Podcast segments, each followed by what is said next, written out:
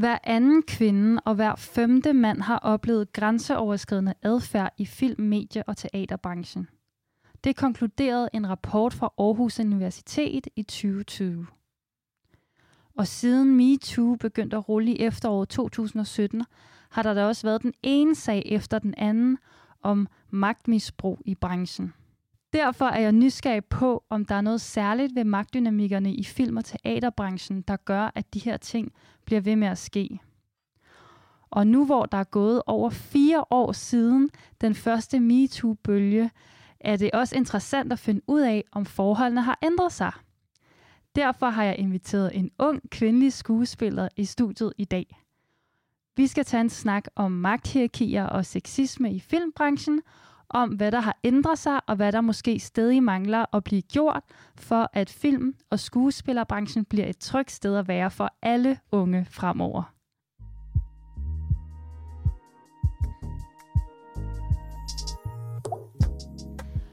Unge har alt for lidt indflydelse i dagens samfund, i hvert fald hvis du spørger mig. Mit navn er Esther Keldahl, og jeg er sammen med Ungdomsbyrået på en mission. Missionen er at sikre unge mere magt. For jeg ønsker forandring, og det kræver magt. Derfor vil jeg undersøge begrebet ud fra forskellige vinkler. I den her program ser vi at tale med mennesker, der ved noget om emnet, mennesker, der har magt, og mennesker, der har været udsat for magt. Alt sammen for at finde ud af, hvordan vi unge kan få mere magt i samfundet. Ja, og øh, som jeg også nævnte i den her introspeak, der har jo været rigtig mange skandaler i, øh, i filmbranchen, både internationalt, men også lidt i Danmark, øhm, hvilket jo der virkelig kom meget fokus på efter MeToo. Øhm, hashtagget bredte sig der i efteråret 2017. Og øh, jeg har jo faktisk en øh, lille, øh, en meget stor interesse, som jeg har dyrket rigtig mange år, som er at læse sladder om kendte på nettet. Øh, det har jeg virkelig, virkelig gjort øh, meget intenst i årvis. Så derfor var det jo fuldstændig vildt for mig, da der skete det her MeToo, og der kom alle de her historier frem om, hvordan store øh, Hollywood-stjerner gik med ar på sjælen fra fuldstændig forfærdelige castingsituationer, og øh, ja, generelt simpelthen fortalt om psykisk vold og jamen, seksuel vold og alt muligt, der foregik på, på, i den her branche. Og for sådan en som mig, der har læser meget af det her celebrity gossip, og bare sådan udefra betragtet den her meget glamourøse verden, med alle de her mennesker, der bare sådan så så perfekte ud øh, på den ene eller den anden måde, så var det virkelig øh, sådan vildt for mig faktisk, og at der, der blev, blev åbnet op for den her sådan anden side, og det der med at for, begynde at forstå det her med, hvor øhm, sårbare selv de, de helt store stjerner, øhm,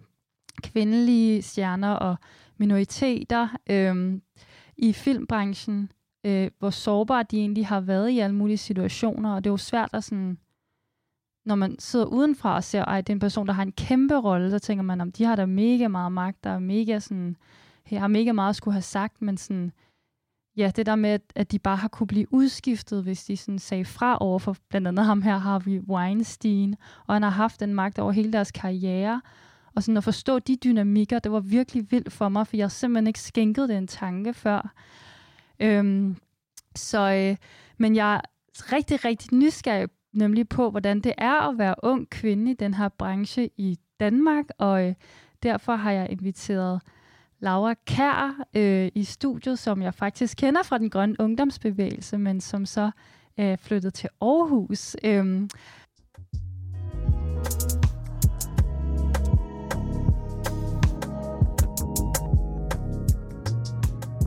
Så Laura Kær, øh, velkommen til. Tak. Og du studerer jo på den danske scenekunstskole i Aarhus. Mm. Og øh, hvor lang tid har du egentlig været øh, skuespiller?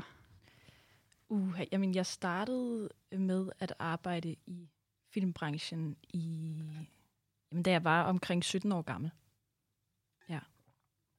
Og Hvordan startede du? Jamen, jeg startede med at være interesseret i teater og gik på en skole. Eller det vil sige, jeg startede faktisk med at være interesseret i musik og dans. Og så kunne jeg øh, kun finde en skole, som beskæftigede sig med øh, teater, så tænkte jeg, det kunne sikkert hjælpe mit dans lidt på vej. Øhm, og så, øh, fordi jeg gik på den her teaterskole, blev jeg kontaktet af en instruktør, som gerne ville lave en kortfilm, og stod og manglede en ung kvinde. Og jeg blev så kaldt til casting, og fik rollen i, ja, det var jo så en, en produktion, hvor der ikke rigtig var nogen penge involveret. Men efterfølgende blev vi så støttet af, af Anders Morgenthaler, og den her kortfilm blev til en spillefilm, og jeg kom til at, at møde en masse øh, forskellige mennesker i filmbranchen, og det ene projekt førte ligesom videre til det næste. Og hvad var det for en film? Den hedder Når solen skinner, min allerførste film. Og øhm, hvilke roller har du sådan ellers haft indtil videre? Jamen, jeg har arbejdet sådan øhm, et, på sådan et rim, jeg har haft et rimelig spraglet øh, filmliv, vil jeg sige. Jeg har arbejdet på alt fra børne- ungdomsfilm, øh, små arthouse øh, spillefilm, øh, kortfilmsprojekter til sådan ret store øh, kommercielle tv-serier som Badehotellet og Sommerdal. Og øhm, ja, jeg har jo inviteret dig med ind i det her afsnit, netop fordi, at jeg ved gennem både din uddannelse og de sådan ret alsidige roller, du har haft, at du faktisk har efterhånden, selvom du ikke har været i branchen sindssygt mange år, alligevel har ret meget erfaring fra ret mange sådan forskellige ja, sådan spaces, kan man sige, i den danske filmbranche og skuespilbranche. Øhm, men øh, inden vi lige skal tage en, øh, en længere snak om øh, magthierarkierne øh, i, i din branche, så øh, skal vi lige have en magtstatus fra dig. Ja. Så allerførst, hvad er magt for dig, Laura Kær? Jamen, jeg opfatter magt som værende et hierarkisk system, som fordeler øh, en højere status til nogle mennesker end til nogle andre. Øhm, og magt kan jo bruges både positivt og negativt, men, men en følelse af at have indflydelse, eller i hvert fald mulighed for indflydelse. Og er der nogle sådan situationer, hvor du føler dig magtfuld? Mm, ja, det gør jeg, hvis jeg bliver hørt, og hvis jeg bliver respekteret, og hvis jeg føler, at jeg har en, en mulighed for at ændre på tingene. Og er der så nogle øh, situationer, hvor du ikke føler, du har magt? Ja, og det er jo så lidt øh, den, den, det stik modsatte. Ikke? Altså hvis jeg føler, at jeg ikke har indflydelse, hvis jeg ikke bliver hørt og respekteret, eller hvis øh, situationer er så alt overskyggende. Altså for eksempel klimakrisen kan få mig til at føle mig helt vildt magtesløs, øhm, fordi jeg simpelthen ikke føler, at jeg som individ kan, kan bære den byrde. Ja, så du kan, føler heller ikke, at du sådan rigtig kan have nogen indflydelse på klimakrisen. Den buller bare der ud af. Ja, det er det. Jeg i hvert fald er så, så lille som menneske, at lige meget hvad jeg gør, så, så er det ikke godt nok.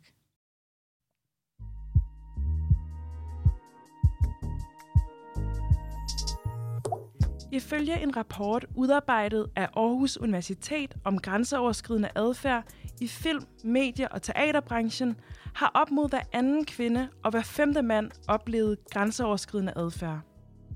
Krænkelserne dækker over diskrimination og chikane, uønsket seksuel opmærksomhed og fysisk og psykisk vold. Værst går det ud over kvinder, løstansatte medarbejdere og seksuelle og etniske minoriteter. Undersøgelsen viser også, at det kun er et fåtal af dem, der oplever grænseoverskridende adfærd, der anmelder det.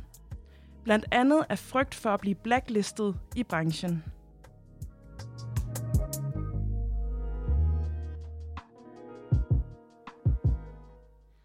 Og ja, Laura, nu skal vi høre lidt mere om dine oplevelser og viden om, om filmbranchen i relation til magt og til det at være ung kvinde, som du jo er. Mm. Og i den her Faktaspeak, der kunne vi jo høre, at det faktisk slår, står ret slemt til øh, lige nu øh, stadigvæk med, de her, med den her grænseoverskridende adfærd og magtmisbrug i øh, film, medie øh, og skuespilbranchen. Øhm, og det er jo også sådan lidt en klassisk fortælling om skuespillerbranchen, at det er sådan, at det er en hård branche, at det er et hårdt sted at være. Og ja, jeg nævnte jo der i, i begyndelsen, at jeg ligesom også har fulgt med det sådan udefra og læst alt det her sladder om alle de her mennesker, øh, kendte mennesker, hvor jeg jo sådan et sted jo har set det som et meget glamourøst sted, men jeg har selvfølgelig også set en masse film om sådan nogle struggling skuespillere, der går fra casting til casting, og det er bare et hårdt liv, det her skuespillerliv men hvad var egentlig dine forventninger til filmbranchen og sådan til skuespilfaget, inden du øh, begyndte? Og øh, kendte du til nogle af de her øh, ting inden? Altså jeg vil sige, da, da MeToo ligesom øh, gik viralt i 2017, der havde jeg, der var jeg ligesom begyndt at arbejde med film, i hvert fald sådan på amatørplan, tror jeg, på det tidspunkt. Øhm, og der opfattede jeg det nok lidt ligesom dig, som sådan noget, der var meget langt væk, og noget, der skete over i det der overdimensionerede Hollywood. Øhm, og de oplevelser, jeg havde, de første oplevelser, jeg havde med film, altså for eksempel på Når solen skinner, det var jo i virkeligheden en film, som blev lavet med sådan en relativt øh, flad struktur. Vi var alle sammen unge, vi arbejdede alle sammen øh, gratis og gjorde det ligesom, fordi vi øh, brændte for at lave den her film. Øhm, så Hvor lang føl- tid brugte de egentlig på at optage? Undskyld, at de afbryder. Det gør ikke noget. Jamen den første, altså vi lavede den jo til at starte med som en, en kortfilm, hvor vi vel brugte en ja, otte dage eller sådan noget, tror jeg. Og så, da vi efterfølgende fik støtte til at gøre det til en spillefilm, brugte vi fem uger. Og var det så stadig gratis, da I fik støtte? Ja, det var det. Ja. Fordi det var ligesom sådan en lidt u- uofficiel støtte, vi fik. Altså, vi fik noget fra, øhm, hvad hedder det? Øhm, Filmfyn? Ja, præcis. Vi fik støtte fra Filmfyn, og vi fik øh, lidt støtte fra her fra København også, men det var jo primært Anders, der faktisk øh, lagde ud for hele budgettet. Sindssygt. Men øh, ja, men, men du var i gang med at fortælle om, hvad, ja, hvad dine forventninger var til det, øh, inden du begyndte. Ja, når jeg. Jamen, øh, mine forventninger var øh, ligesom også skabt af de øh, filmoplevelser, jeg havde haft, som jo var, at det var eventyr og rock and roll og mennesker, der arbejder sammen og til sammen kan blive den her sådan øh, vanvittige maskine og sammen producere noget, som er virkelig smukt og fint. Så du havde faktisk en virkelig, virkelig, sådan, virkelig positiv idé om, om den her verden? Meget. Det var en et drøm at bruge hele min sommerferie på at optage den der film. Det var virkelig ja, interessant også at høre. Øhm, så der er jo, lyder det til, nogle, nogle sådan filmsæt, hvor det foregår på nogle rigtig gode måder. Øhm, men kan du give sådan et til lytterne, der er jo, altså til de lytter, der er helt uindvidet den her branche, sådan et overblik over, hvordan magthierarkierne er i filmbranchen lige nu? Ja, altså man kan sige, når man er på sæt, er der nogle meget, en meget klar rollefordeling. Og det er jo nok også det, der kan blive udnyttet af de forkerte. At der er øh, en, en instruktør, som er den, der ligesom har den kunstneriske vision, og så er der øh, producer, som er den, der, dem, der ja, ligesom øh, betaler for hele gildet. Øhm, så er der en indspilningsleder, som ligesom øh, styrer hele showet på selve øh, sættet, øhm, som styrer tidsplanen.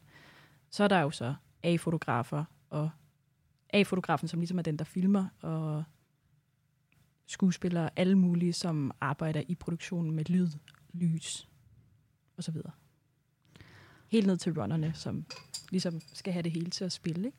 Og er der nogle gange sådan magtkampe mellem instruktøren for eksempel, og så den person, der skal holde styr på tidsplanen? Ja, det er der. Det kunne jeg i hvert fald forestille mig, at det være et ret oplagt crash, eller clash. Ja, det er nok også det sådan, øhm, det clash, jeg oftest har været vidne til, at der står en instruktør, som har en kunstnerisk vision, og så står der ved siden af en, som ligesom skal have hele tidsplanen til at gå op. Er der nogle gange, når man står som skuespiller, og ligesom har, du har, du har jo dine replikker, og har ligesom et manuskript, du skal følge, og ligesom, ja, øh, gøre det i samarbejde med de andre skuespillere, men så hvor instruktøren ligesom har en, sin helt særlige vision, og så den bliver ved og ved og ved med at sige, vi skal lige ændre det, vi skal lige tage det om, og lidt anderledes, så kan vi, kan vi gøre det på en anden måde. Har du oplevet sådan noget? Altså, jeg har oplevet at komme som skuespiller, og så ligesom have forberedt mig på, at jeg havde opfattet, at scenen var sådan her, og så har instruktøren opfattet, at scenen skulle noget helt andet. Og så må man jo selv, øh, eller så må man jo sådan samarbejde om at få det til at gå op. De fleste instruktører, øh, de vil give lov til, at jeg kommer med mit bud, og så vil jeg også give dem deres bud. Og så kan man sige, så har instruktøren jo ligesom øh, den afgørende magt, fordi de sidder med i klipperummet og kan vælge, hvilket klip, der skal vælges. Okay. Ja. Øhm, det lyder egentlig som et meget godt kompromis, at sådan begge kan få lov at gøre det, de havde tænkt sig, og så må man se, hvad klipperne siger. Ja. Hvad med sådan casting-situationer? Hvordan er magthierarkierne i sådan casting-rum? Jamen, altså, det, det er jo øh, casteren, der ligesom skal vælge min fremtid som skuespiller. Og i Danmark har vi vel, jamen jeg tror, det kan tælles på cirka to hænder, hvor mange caster vi har. Så det er jo meget få mennesker, der ligesom sidder og afgør, hvad den danske filmbranche øh, egentlig er, eller hvad for nogle skuespillere, der repræsenterer den danske filmbranche. Der, der er simpelthen to mennesker i hele Danmark, Nej, der nej, caster? på to hænder, så cirka en, en 10 Nå, 15 stykker, vil jeg sige. okay, men det er Ja. stadig godt nok en meget, meget lille gruppe, Det er en meget lille gruppe, ja. Er det en gruppe mennesker, der har siddet der i mange år, og er det ligesom de samme, eller er der sådan løbende udskiftning? Ved du noget om det? Ja, altså i de syv år, jeg har været en del af den her branche, der har det cirka været de samme mennesker. Okay, Ja. det er ret vildt. Så dem skal man holde sig øh, gode venner med, hvis man gerne ligesom vil blive castet til filmene. Ja, det er jo ærgerligt at blive uvenner med dem. Og på altså, men på den anden side, så håber jeg jo også, at de er professionelle. Og der er jo, de fleste af dem har jeg jo mødt. Det er jo søde, dygtige mennesker, som, som jo også tager deres job seriøst. Det handler jo om, at de ikke må gå ind og blive sådan personligt farvet af, hvilke mennesker de kan lide og hvad de ikke kan lide. Men tror du ikke, at det sådan er et eller andet sted umuligt, at de ikke bliver farvet og er, har alle mulige biases i deres måde at udvælge folk? Klart. Og det kan man jo sige om udvælgelsen af mennesker alle steder. Det handler også om, øh, nu har jeg lige siddet i juryen her på skolen, hvem bliver optaget på den danske scenekunstskole? Det er jo helt vildt afgørende for, hvad det er for nogle mennesker, der kommer til at være i filmbranchen på den anden side. Øhm, al kunst handler jo om personlig smag, og derfor er det også svært at sidde og være objektiv. Øhm, hvad med sådan den økonomiske magt i, i filmbranchen? Har du nogen sådan indsigt i det? Hvem er det, der sidder med pengene og vælger, bestemmer, hvilke film, der får funding? Jamen, det er jo altså, i Danmark i hvert fald domineret af, den, af det Danske Filminstitut, øhm, som også har haft stor fokus på, hvad det er for nogle film, de støtter. Øhm, jeg ved, at de udarbejdede en rapport, som viste, at der jo øh, desværre var en fordeling af, af meget, mange flere mænd i filmbranchen end kvinder. Øhm, og de har prøvet at lave nogle tiltag med sådan en øh, frivillig selvangivelse af, hvor mange kvinder der er på produktionen i forhold til mænd. Og et par andre tiltag, men, men ja, de er jo ligesom ikke gået ind i, i at arbejde med kvoter. Okay, så det er faktisk et meget, meget mandet, mandsdomineret, en meget mandsdomineret verden, dem der ligesom er med til at fonde danske film og er med til at producere dem. Ja, jeg ved faktisk ikke, hvad, hvad, selv, altså, hvad fordelingen er øh, i øh, det der sådan den lille udvælgelsesgruppe, men øhm, men jeg ved i hvert fald, at der, der er stor fokus på det. Ja. Ja. Synes du, det er et problem, at der er så mange mænd i forhold til kvinder og andre kønsminoriteter? Det er et kæmpestort problem. Det er jo de fortællinger, vi, for, altså, vi vokser op med, og det vi fortæller hinanden. Ikke? Øhm, man kan sige, at vores fortællinger er jo øh, farvet af, hvad det er for en verden, vi er vokset op i. Og når vi er vokset op i en verden, som i så mange år har haft mændene i hovedrollen, det er mændene, der har været præsidenter, det er mændene, der har været konger, så er det de øh, film, der også bliver ved med at blive reproduceret. Ja, jeg får lige lyst til at øh, nævne, at øh, min kæreste og jeg, vi øh, har læst øh, den her Sexmagasinet, som er sådan en øh, feministisk tegneserie. Øh, af Sofie Riese Nors, øhm, som blev udgivet her i vinter, som øh, rigtig, ja, den, det kæmpe anbefaling til lytterne, øh, men som gennemgår alle mulige ting omkring Danmark og sådan, ja, kvinder og Ja, og blandt andet sådan, har sådan et helt kapitel om øh, dansk film og øh, femicide, altså øh, øh, den her øh, jamen sådan struktur, der faktisk ret meget er i, i rigtig mange film, om at det meget ofte sådan involverer en, en kvinde, der bliver slået ihjel, fordi hun er kvinde.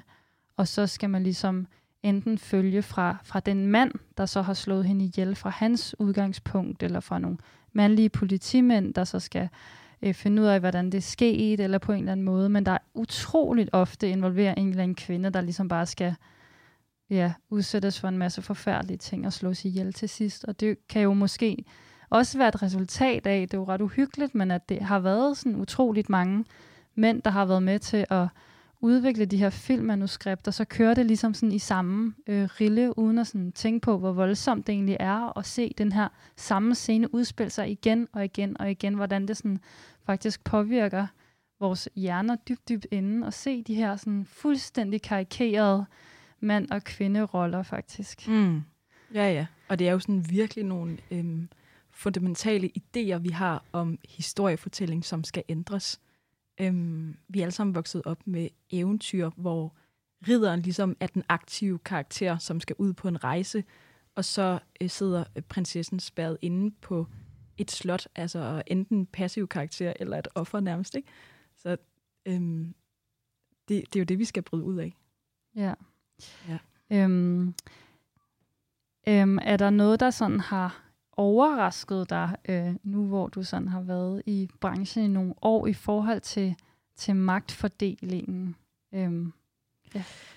ja, jeg kan mærke, at, der er, at øh, nu er jeg vokset op med to brødre, en, en bror på hver side, og det ligesom altid er noget, der har fyldt i min barndom, at både sådan bevidst og underbevidst følelse af, at det her er en, en verden, som er skabt til især den hvide heteroseksuelle mand, og at, øhm, at det menneske ligesom også øh, dominerer vores filmbranche.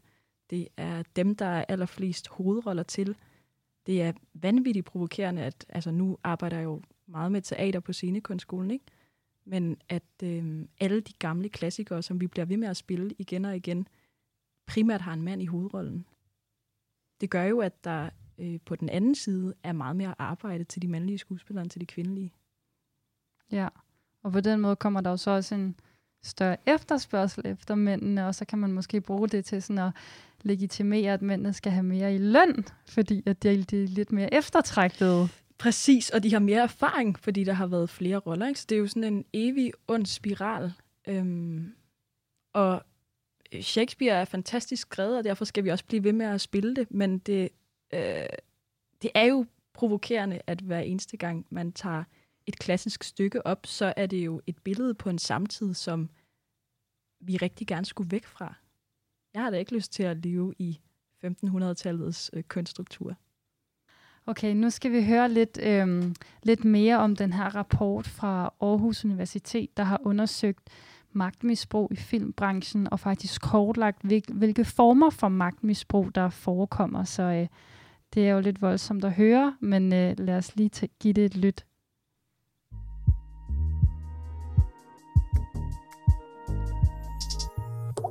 Rapporten fra Aarhus Universitet peger på, at 38 procent af de adspurgte har oplevet magtmisbrug.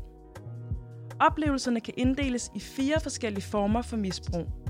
Den første er organisatorisk magtmisbrug.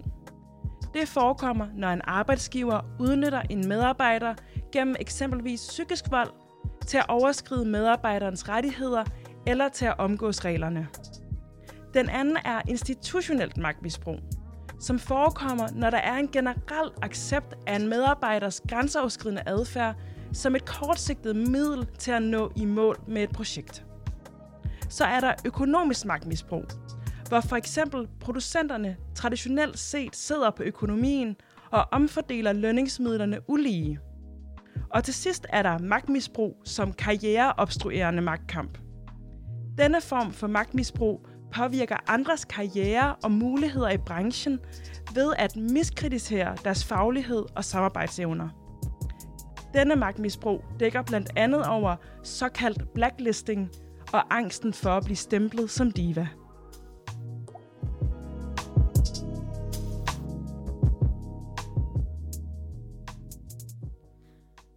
Ja, så ifølge den her rapport, så foregår der ligesom magtmisbrug på forskellige øh, planer, og man kan sige, at der er øh, klart en overvægt af, af mænd i, i branchen, og det er et patriarkalsk system. Der er jo nogle øh, teorier om patriarkatet, der siger, at det faktisk øh, rigtig meget handler om, altså et patriarkat øh, holder magt og leder ved at, at undertrykke andre, dominere andre. Så på den måde, så kan man sige, at det er jo måske heller ikke så overraskende, at i en ret patriarkalsk institution, der foregår de her ting.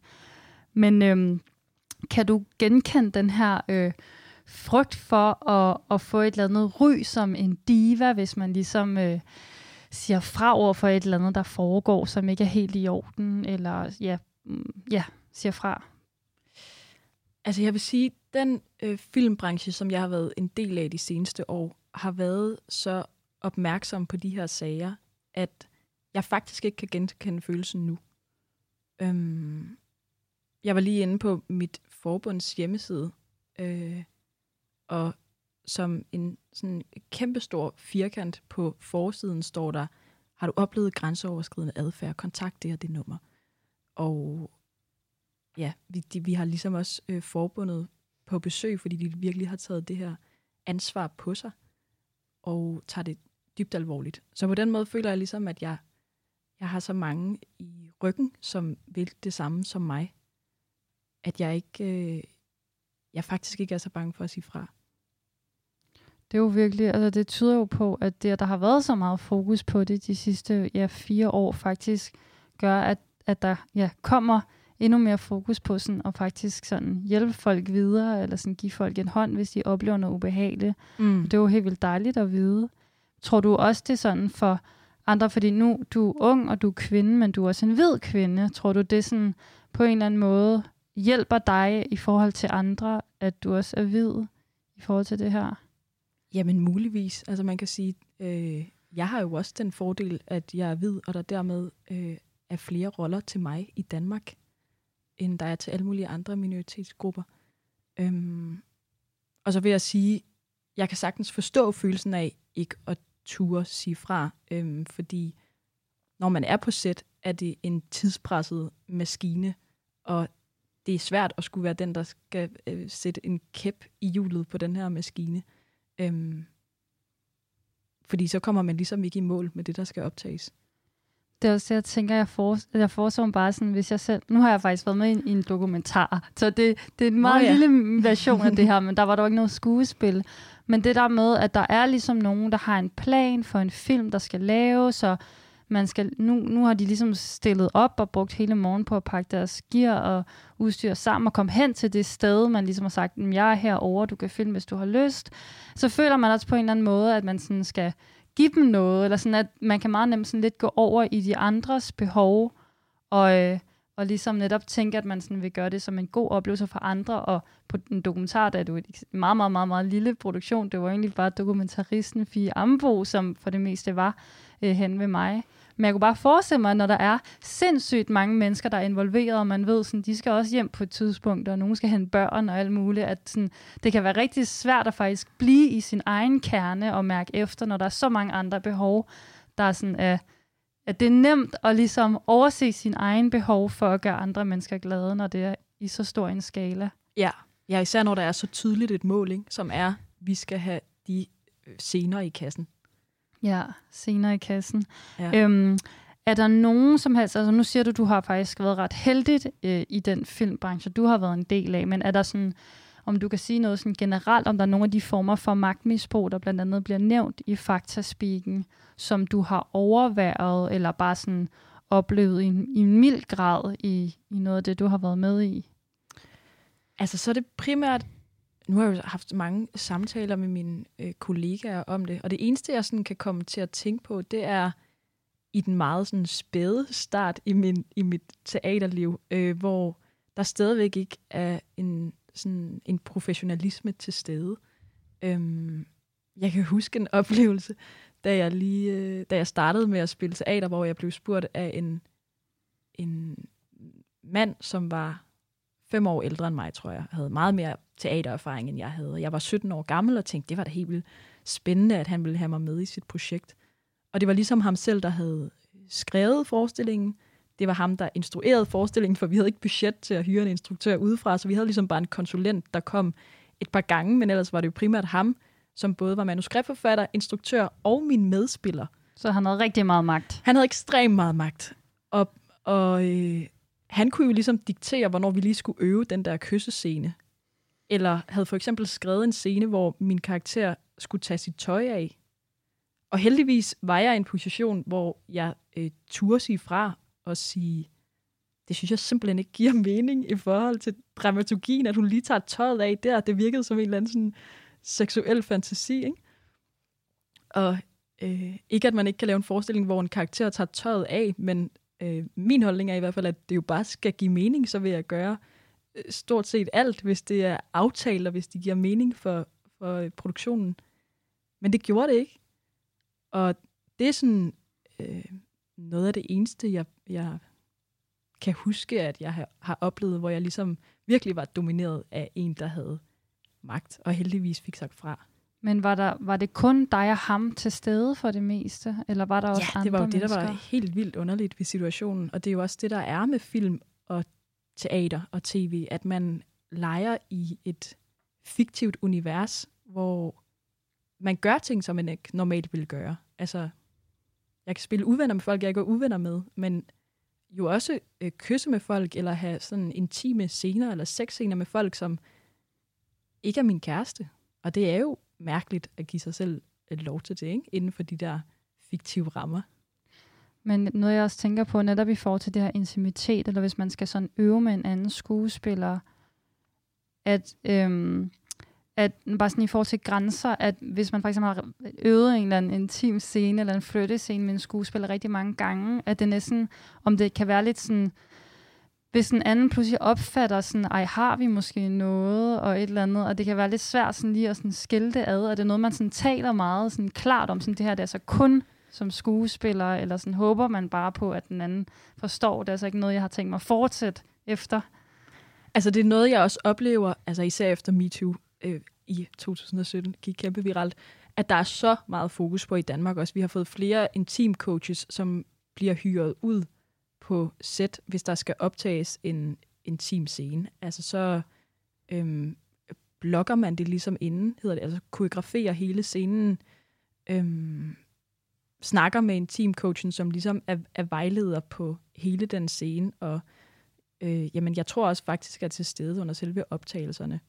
Og hvad er det, sådan, de gør? Altså holder de bare sådan hele tiden øje med, om der sker det, der blev aftalt? Og, Ja, det er ligesom sådan- for at sikre sig, at, der ikke, at, at det ikke er grænseoverskridende for nogle af de parter, som er involveret. Det lyder virkelig øh, som et rigtig vigtigt tiltag. øhm, Men øhm, ja, nu har du egentlig været lidt inde på det, det der med, at øhm, ja, at man jo Ja, for eksempel at sådan en, en instruktør kan have rigtig meget magt til at bare bestemme, nu skal du gøre det, nu skal du gøre det, men kan du sige ellers noget mere om, hvorfor tror du egentlig, at der sker så mange af de her øh, sager i filmbranchen? Øhm, Øhm, ja, altså, det, det er fordi filmbranchen skiller sig ud fra det øh, gængse arbejdsliv på rigtig mange parametre. Øhm, for det første er der rigtig meget øh, projektarbejde. Man er ansat i en kort periode. Der er mange løsarbejdere, freelancer, hvor man, øh, hvis man oplever græns, grænseoverskridende adfærd, ikke nødvendigvis har nogen øh, tryghedspersoner at gå til. Øhm, jeg tror, der er tillidsrepræsentanter på de fleste sæt, men jeg er faktisk i virkeligheden i tvivl om det.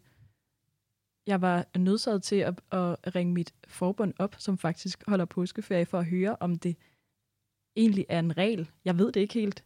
Jeg har oplevet at være på sæt, hvor der var det, og sæt, hvor jeg var lidt i tvivl, om der var det. Så jeg ved faktisk ikke, om det er en regel, og det er jo måske i sig selv sådan rimelig sigende. ja, man kan sige, hvis du har været i tvivl om, der var det, så er det i hvert fald ikke blevet kommunikeret klart ud, at der var det. Det er jo det. Det er jo Øhm. faktisk, ja, der, på mit studie, der har vi i efteråret kørt sådan en lille kampagne, kan man sige, for at forbedre studiemiljøet på øh, filosofi på Københavns Universitet. Øhm, fordi at vi er nogen, der har oplevet, at klager ikke er blevet taget alvorligt, eller der er sket forskellige ting på ja, introture, rustture, som har været grænseoverskridende, men hvor at, at det, som instituttet siger sådan, I kan jo bare klage, der er jo bare, I kan jo bare sende en klage, sådan, jamen det bliver vi bare ikke fortalt, når vi starter på universitetet. Sådan, hvis I oplever noget grænseoverskridende, så gå herhen. Altså det skal kommunikeres sindssygt tydeligt for, at man ved, at man kan gøre noget, at institutionen passer på en. Og så det næste spørgsmål så, om klagerne bliver taget alvorligt, men det er jo sådan en anden, men det er jo bare helt vildt vigtigt, at man ved det fra starten af. Ja, og man bliver sagt på første arbejdsdag, eller fortalt på første arbejdsdag, det er lige her, du skal henvende dig. Øhm, er det egentlig noget sådan, ja, på den skole, du går på, bliver I egentlig uddannet i for eksempel at lære sådan at sige fra over for ubehagelige situationer og sådan noget, eller er det primært fokus på sådan at udvikle jeres talent som skuespillere? Jamen, det er jo øh, heldigvis også noget, der er fokus på, øh, fordi øh, forbundet også er en rimelig stor del af vores uddannelse. De kommer ud på vores øh, skole, på alle skoler, mindst en gang om året, og har sådan en øh, samtaleaften om grænsesætning, øh, hvor både vi kan dele vores erfaringer, frustrationer, bekymringer, og de ligesom også øh, fortæller om, hvad man skal gøre i den specifikke situation. Og jo så også øh, lige præcis laver den der øh, ja, sådan, øh, klargøring, eller sådan, ja, klargøring af, hvad fanden gør man, hvis man ender i en situation, hvor der opstår grænseoverskridende adfærd. Man, ring, man ringer til dem. Ej, det lyder virkelig godt. Det burde der bare være i hele samfundet. Altså alle burde sådan få sådan en dag hvert år, hvor vi lige blev sådan trænet i at sætte grænser, og hvordan vi skal forholde os, hvis der sker noget grænseoverskridende, fordi vi er jo bare en helt masse mennesker, der er vokset op i en tid, hvor der bare overhovedet ikke har været fokus på grænser. Og det gør jo bare, at så mange menneskers grænser er blevet overskrevet, og når man selv får overskrevet sine egne grænser, kan man også nemmere komme til at overskride andres grænser, fordi man ikke kan fornemme grænser, så det er jo bare så sindssygt vigtigt. Mm. Ja, så vil jeg sige, så gør det mig jo også tryg som skuespiller, at jeg ved, at mine medskuespillere, mine kollegaer, også alle sammen bliver øh, sådan i godsøjne uddannet til det. Ikke? At øh, jeg ved, at hvis jeg står og har en, en oplevelse på sæt, så kan jeg hive fat i alle dem, der er uddannet. I hvert fald fra nu af. Ikke? Øh, og så vil de øh, højst sandsynligt bakke mig op ikke? og have min ryg. Det lyder virkelig godt. Ja. Og så vil jeg sige, altså, så er der jo også, det var som om, jeg, jeg nåede ikke lige at afrunde den der øh, sådan lidt giftige cocktail, filmbranchen kan være nogle gange. Der er jo også flere elementer i det, som blandt andet er stor arbejdsløshed, roller, ikke at ville være den øh, besværlige, som ikke bliver hyret igen.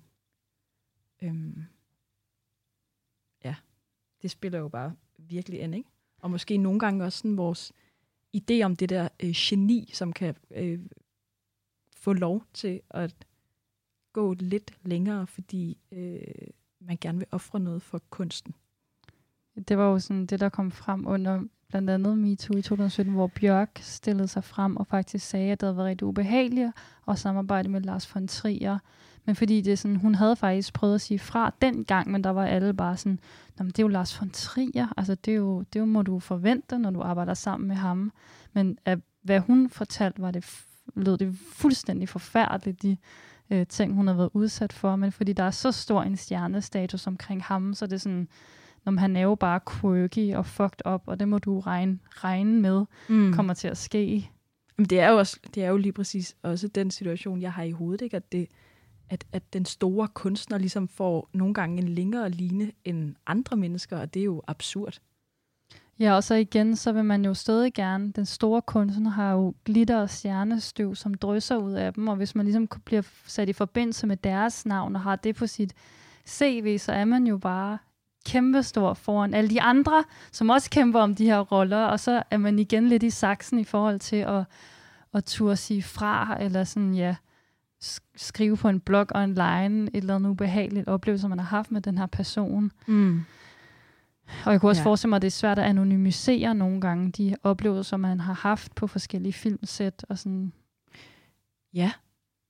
Ja, og det er det måske flere steder, men flere steder, hvor der er så øh, få mennesker involveret. Altså det har vi jo også set med, med tv-branchen, og alle ligesom hele tiden øh, higer efter, at Sofie Linde fortæller et navn på, hvem det var, hun oplevede den grænseoverskridende adfærd fra. Det er jo ikke det, der er pointen. Det er bare, at det finder sted. Ikke? Og så er filmbranchen måske øh, især et sårbart sted, fordi man jo arbejder med det der fiktionslag.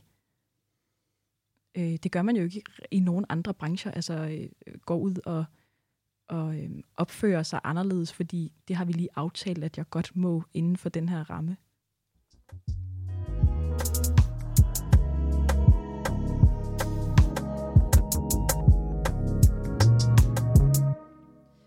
Ja, og nu er vi faktisk nået til sidste del af interviewet, øh, hvor vi skal snakke lidt om, øh, om løsninger, og du har jo heldigvis allerede været inde på nogle af de tiltag, der allerede er kommet fra Skuespillerforbundet og ja, kurser i grænsesætning og sådan noget.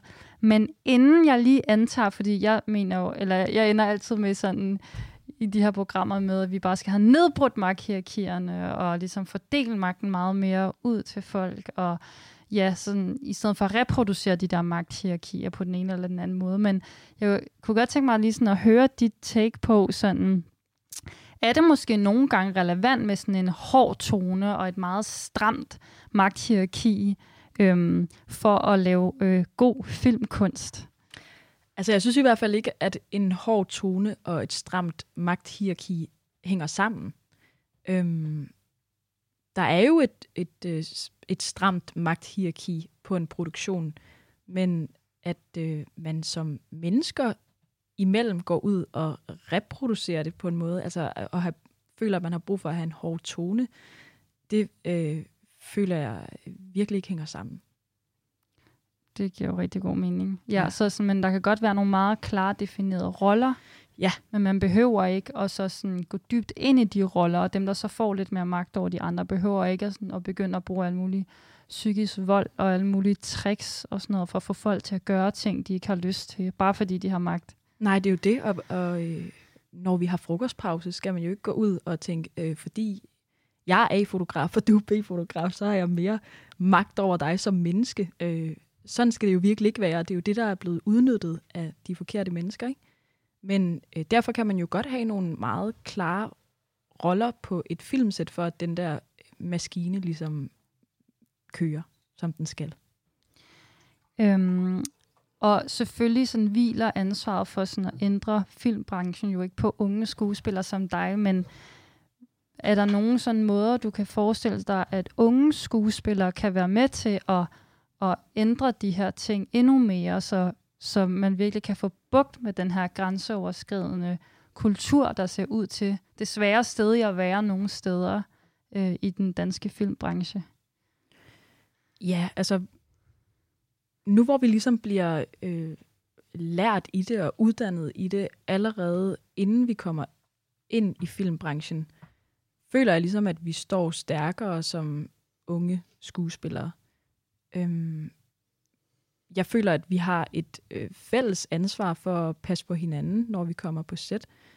Øhm, vi er jo ikke en, en det er jo ikke en kæmpe stor øh, flok, så mange skuespillere er der jo ikke i Danmark. Så øhm, ja, altså jeg bliver ligesom øh, tryg ved at have en bevidsthed om, at, at øh, at Øh, de har min ryg, og jeg har min, lige meget hvem jeg så kommer på sæt med. Så for det meste skal jeg jo også optage med nogen, jeg ikke kender på forhånd. Ja, så det faktisk også handler meget om at ligesom tjekke op på de andre, og ligesom holde øje med, om de andre unge skuespillere, eller andre folk, der har en eller anden, øh, er sådan udsat på den ene eller den anden måde, om de er en seksuel minoritet, eller øh, etnisk minoritet, eller kønsminoritet, ligesom og lige sådan holde øje med, om de også bliver behandlet ordentligt. Lige præcis, at være med til, altså vi, vi kan jo godt hjælpe hinanden i, i det der øh, svære moment af, at skulle sige fra over for nogen. Øhm, jeg har da oplevet at sidde sammen med en magtfuld øh, teaterchef, som hver eneste gang han snakkede om min rolle, så, så karikerede han sådan, mi, mi, mi, mi, mi, fordi jeg var en kvindelig karakter, versus øh, mine to mandlige medspillere, hvor han ligesom ikke gjorde det ved deres karakter. Ej, hvor, hvor irriterende. Det, det er jo så irriterende, og det, det er jo øh, måske en, en sådan en lille bitte ting. Altså, det er jo en lille ting i forhold til, hvad der finder sted i den her branche. Men det handler jo også bare om sådan når der sidder en, som har, har mere status end mig, at det jo, skal jeg også føle mig stærkere og føle, at jeg ligesom har mit bagland med mig for at ture og sige fra. Og, og det turde jeg jo, fordi at jeg sad sammen med to unge mandlige spillere, som jeg ligesom var sikker på havde min ryg. Så jeg turde godt at sige, hey, vil du godt lade være med at gøre det der, når du snakker om min kvindelige karakter? Hvor er det irriterende? Du gør det jo kun ved mig, du gør det ikke ved nogen af dem. Og der, det, det turde jeg jo kun, fordi at jeg vidste, at jeg havde, havde mine medspillere med mig. Nej, det lyder virkelig som en dejlig oplevelse. Ja. Altså en meget irriterende oplevelse, at blive vendt til en dejlig oplevelse, og sådan at, at sige fra, og føle, at det var trygt at sige fra. Lige præcis, og, og jeg oplevede jo også, at det blev grebet, altså at han faktisk godt kunne se det. Så den der øhm, samtale føler jeg ikke altid er så farlig. Øhm, er der noget, sådan de mere erfarne skuespillere kan gøre, øh, hvis de lytter med her i dag i programmet, og sådan lige sådan være med til at skabe en, en god kultur på, på sættet, eller i branchen generelt? Øhm, jamen forhåbentlig være, altså forhåbentlig er de jo opmærksomme på nogle af de samme ting. Øh, de ved godt, at vi er mere skrøbelige som øh, helt unge, nyuddannede skuespillere, som kommer ind og skal underlægge os et, et system. Ikke? Øhm, men min opfattelse, altså de, de oplevelser, jeg har haft på filmsæt, hvor jeg ja, er, er kommet ind og har skulle arbejde med nogle meget erfarne skuespillere, har, har, øh, har godt nok været meget positive, vil jeg sige. Altså folk, som virkelig har været gode til at tage mig under vingen. Og hvad med sådan filmselskaberne, altså det danske filminstitut og sådan noget? Øhm, ja, hele sådan pengebranchen, er der noget, de kan gøre for at øh, ja, lave nogle strukturelle tiltag, der gør det bedre for mm. alle unge at være med? Ja, altså det er jo igen en opmærksomhed på, at vi øh, støtter film, som vil alt muligt forskelligt. Og vi ikke bare, altså det handler jo om øh, også sådan øh, geografisk, hvem er det, der får støtte af instruktører? Støtter vi kun øh, københavnske instruktører, eller, altså, eller ser vi øh, også instruktører fra Sønderjylland, for deres fortælling vil jeg også gerne se. Det handler om, at vi skal gøre op med, øh, at der ligesom er en overvægt af, hvem det er, der får lov til at lave film. Og ja, det, det handler ikke om, at jeg ikke vil se øh, film lavet af mandlige instruktører. Det handler bare om, at det også ville være kedeligt, hvis det kun var folk, der var 70, der fik lov til at lave film. Vi bliver nødt til sådan at, at øh, udbrede øh, vores forståelse af, hvem der er instruktør. Det er faktisk, øh, det var faktisk øh, alt for nu. Øh, nu er tiden desværre gået, men øh, tusind tak, fordi du ville være med i Ungdomsmagt. Selv tak. Det var en stor fornøjelse at høre om dine erfaringer og dine analyser, og også om, hvordan, hvilke ting, der faktisk har ændret sig. Ja, det var i hvert fald dejligt at være her.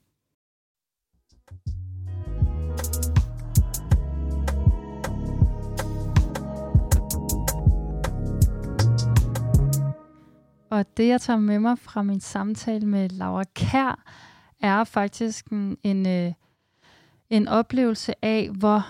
Altså, jeg føler virkelig, at jeg er blevet bekræftet i, hvor vigtigt det er, at der har været fokus, og bliver ved med at være så sindssygt meget fokus på magtmisbrug, øh, blandt andet i filmbranchen, men det gælder jo alle mulige andre brancher, fordi det faktisk har været med til, virker det til faktisk, at, at der har været, altså at, at unge skuespillere bliver uddannet i det, og der ligesom er kommet alle mulige forskellige tiltag til, at man kan gå, gå hen et, et sted og faktisk øh, fortælle om sin ubehagelige oplevelse, og kan man håbe, at der faktisk bliver taget hånd om det, fordi der ligesom er, det bliver taget alvorligt nu, øh, på grund af alle de her mennesker siden 2017, der fuldstændig sårbart har delt deres øh, traumatiske oplevelser med internettet, og sådan, jeg, jeg kan mærke, at jeg bliver sådan...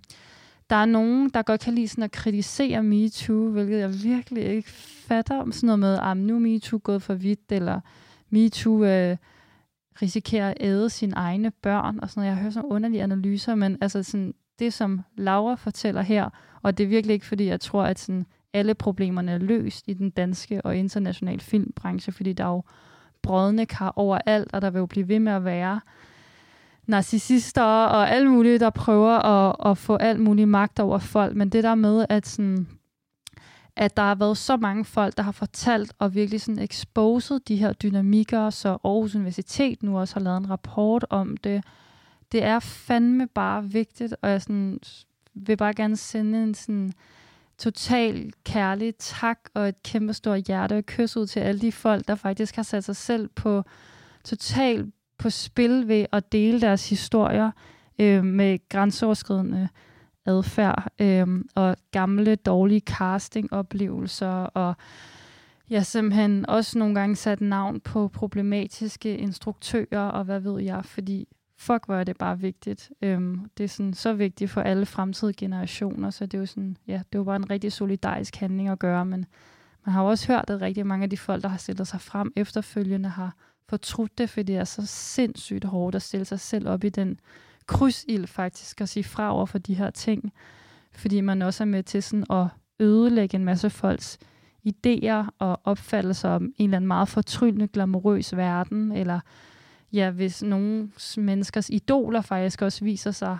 og har, været, og har behandlet andre mennesker rigtig dårligt, kan det være svært for, for fansene at acceptere, og så kan de ligesom nogle gange finde på at ligesom totalt gå efter de mennesker, der har stillet sig frem og faktisk ja, helt sårbart fortælle om deres ubehagelige oplevelser. Men uh, wow, hvor har MeToo bare gjort meget, og jeg er sådan sindssygt taknemmelig for, at det startede. Øhm, så det er egentlig bare det, jeg vil sige her til allersidst. Og det her øh, afsnit var faktisk første øh, del af et tema, vi kommer til at køre de næste par, øh, par uger med øh, magtdynamikker i kulturen. Så næste, øh, ja, de to næste gange kommer til at handle om øh, musikbranchen og, og bagefter om kunstbranchen. Øh, så vi tager simpelthen lige kulturen hele vejen rundt, øh, hvilket jeg glæder mig rigtig meget til.